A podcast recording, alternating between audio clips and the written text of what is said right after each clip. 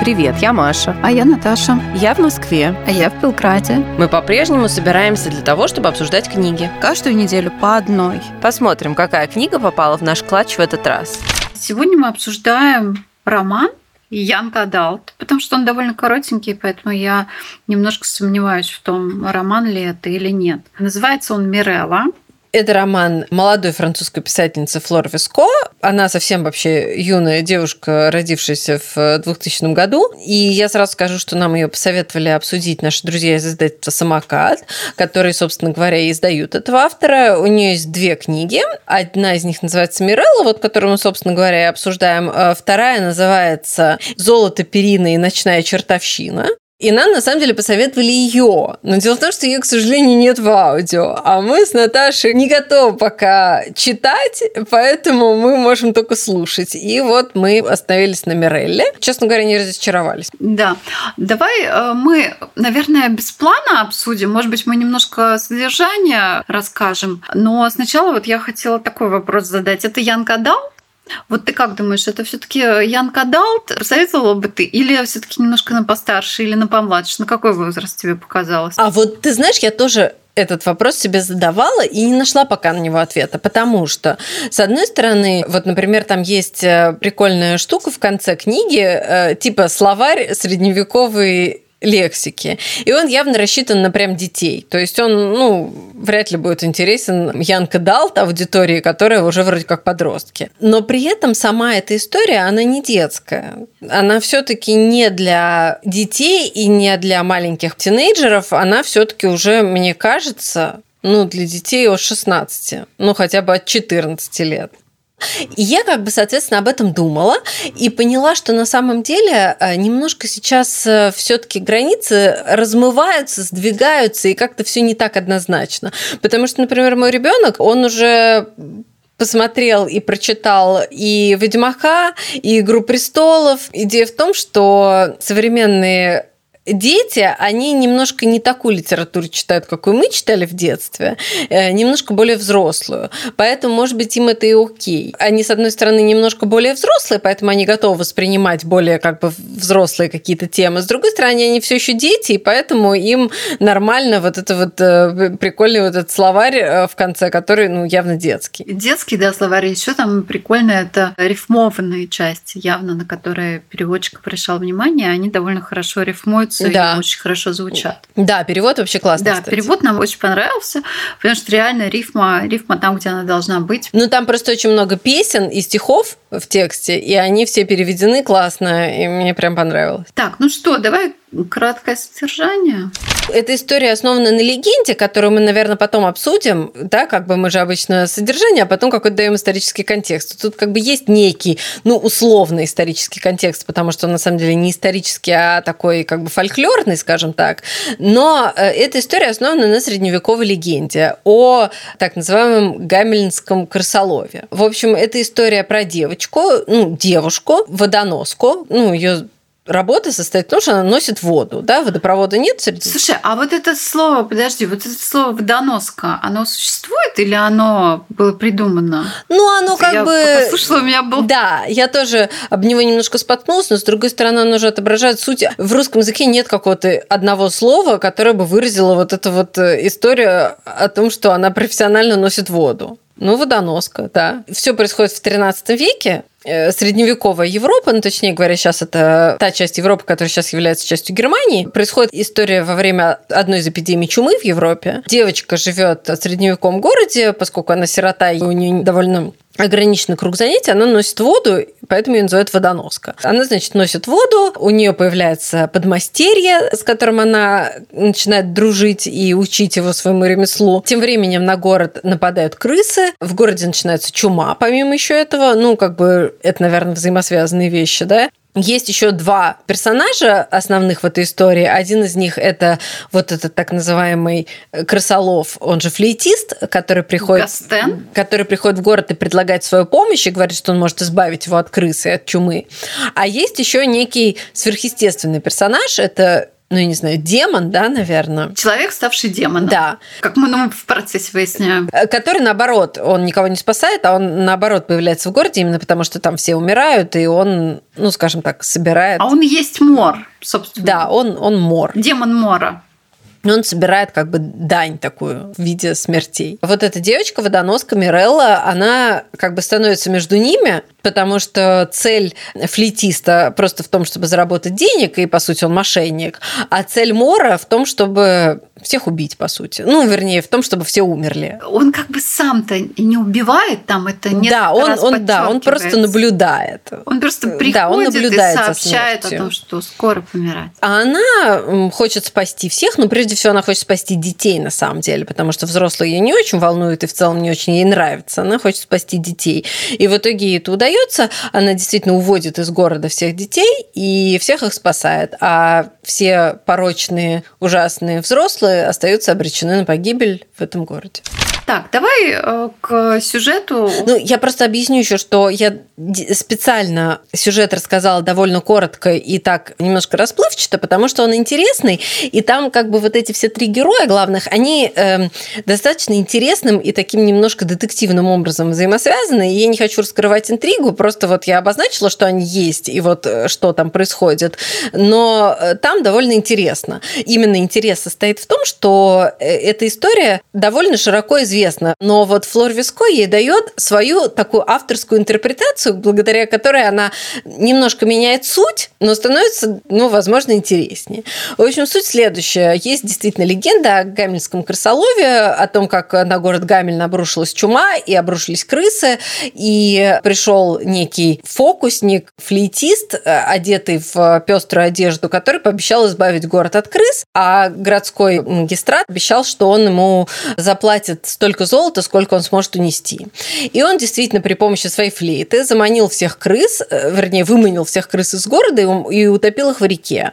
И когда он пришел за наградой, э, губернатор города не захотел ему платить и попытался его обмануть. Он, соответственно, разозлился и в качестве мести выманил из города таким же способом всех детей, которые там были, и точно так же, как крыс, утопил их в реке. Да, и не утонула только якобы там одна, одна глухая девочка и один хромой мальчик, которые просто не поспели. Да, сирота, да, и хромой мальчик.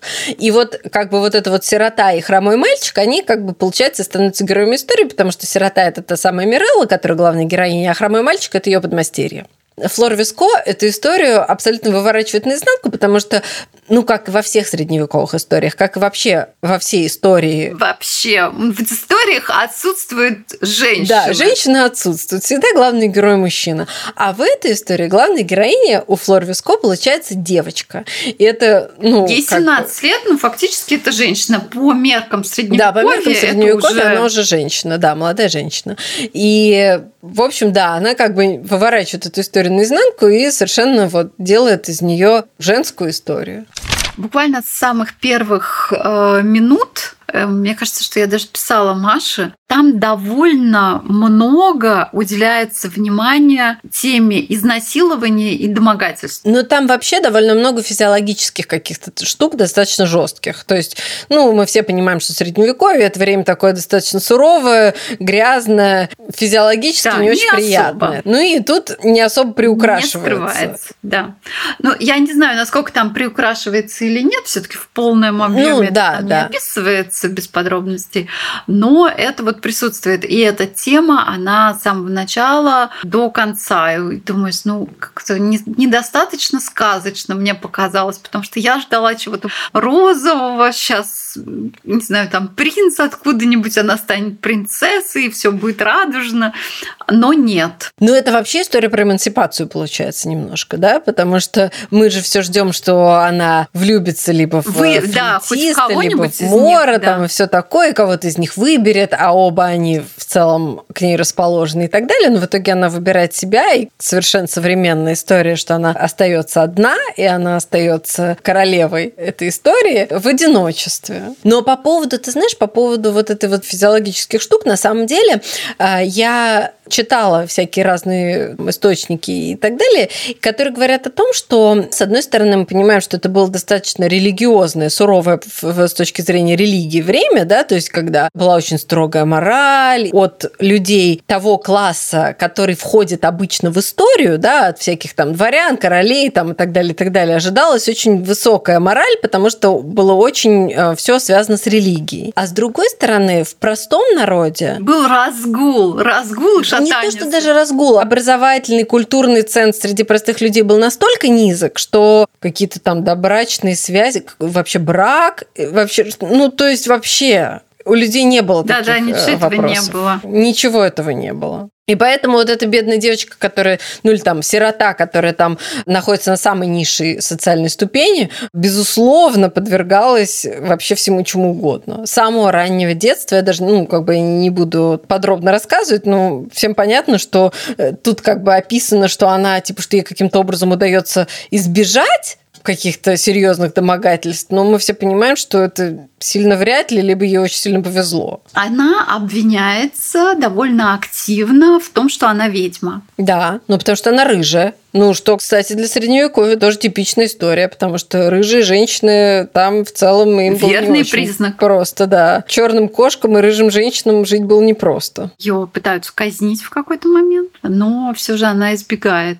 Да, вот эта роль женщины, и, кстати, ну не только она там играет роль, а, например, и трактирщица, которая рассказывает ей ее историю рождения, она тоже довольно самостоятельная женщина. Но свою самостоятельность она получает благодаря смерти мужа. Да, но благодаря браку. Тогда и многие века После этого действительно это было так, что девушка незамужняя и старая дева, если она не вышла замуж, она вообще социального статуса не имеет никакого. То есть это самый низший социальный статус. Э, наша с тобой любимая Джейн Остин тоже к этому классу принадлежала. Незамужняя девушка – это, ну, как бы вообще никто замужняя женщина и вдова – это уже самостоятельная единица. Человек. Да, это человек. Почти. А дева – это как бы никто. Так что подумайте, когда будете ставить печать в паспорт. Да, вот теперь ты осталась человеком, наконец-то. Мне показалось интересным вот этот переход из человека в демона.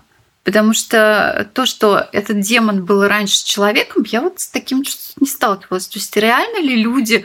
Вот была такая история, ну, какие-нибудь предания, что люди становились демонами. Мне... А мне кажется, знаешь, нет. Мне кажется, это какая-то очень современная история. Мне кажется, это какая-то геймановская история. Потому что, если мы вспомним с тобой американских богов, там примерно такая же была тема. То есть э, все вот эти боги и там все сверхъестественные существа, которые, например, есть в американских богах, они же явно все были раньше людьми. И здесь такая же история. То есть вот это очеловечивание сверхъестественного, оно, мне кажется, для современности характерно. Ну, возможно.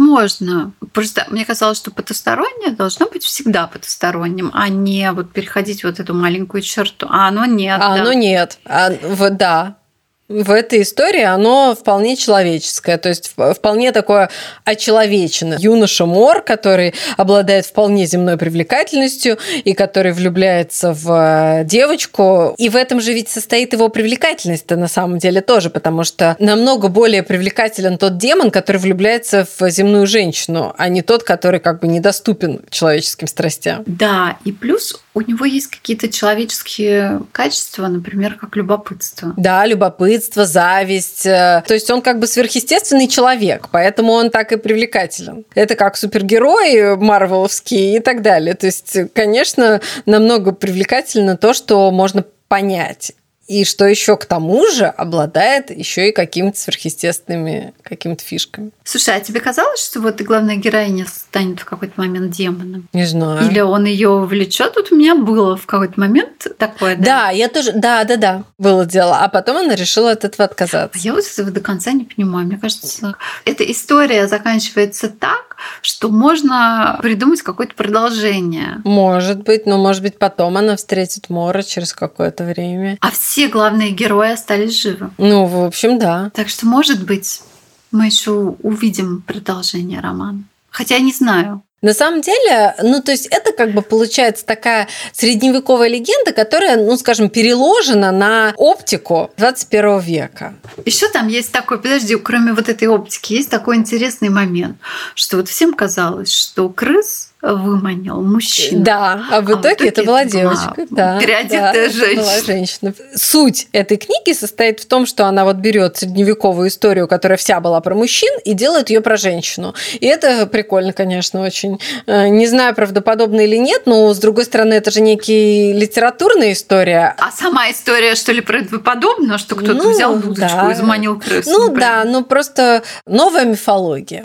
Вообще книжка очень короткая, мне кажется, часов шесть, да? Ну, книжка короткая, книжка интересная. То есть, ну, опять же, тут начинается с того, что мы не совсем понимаем. Можно предложить ее разным аудиториям, то есть можно ее предложить и каким-то там э, тинейджерам, можно ее предложить каким-то и более взрослым детям, там, подрощенным. Ну, и нам с тобой тоже в целом было довольно интересно ее прочитать и с ней ознакомиться. Тем более она действительно классно написана. Мы с тобой ее читали на русском, потому что на французском, французский русский, как бы это тот язык, на котором мы еще пока не читаем. Но да, но она классно переведена, классно написана и, в общем, очень увлекательна. Да, и довольно прикольно начитана. Да, начитка мне тоже понравилась. И мне кажется, что в выходные залечь в наушниках и под винишко она хорошо зайдет. Да, и послушать про темное средневековье довольно прикольно. Спасибо, что дослушали до конца. Подписывайтесь на наш телеграм-канал, который тоже называется «Книжный клатч». Ждем вас на следующей неделе.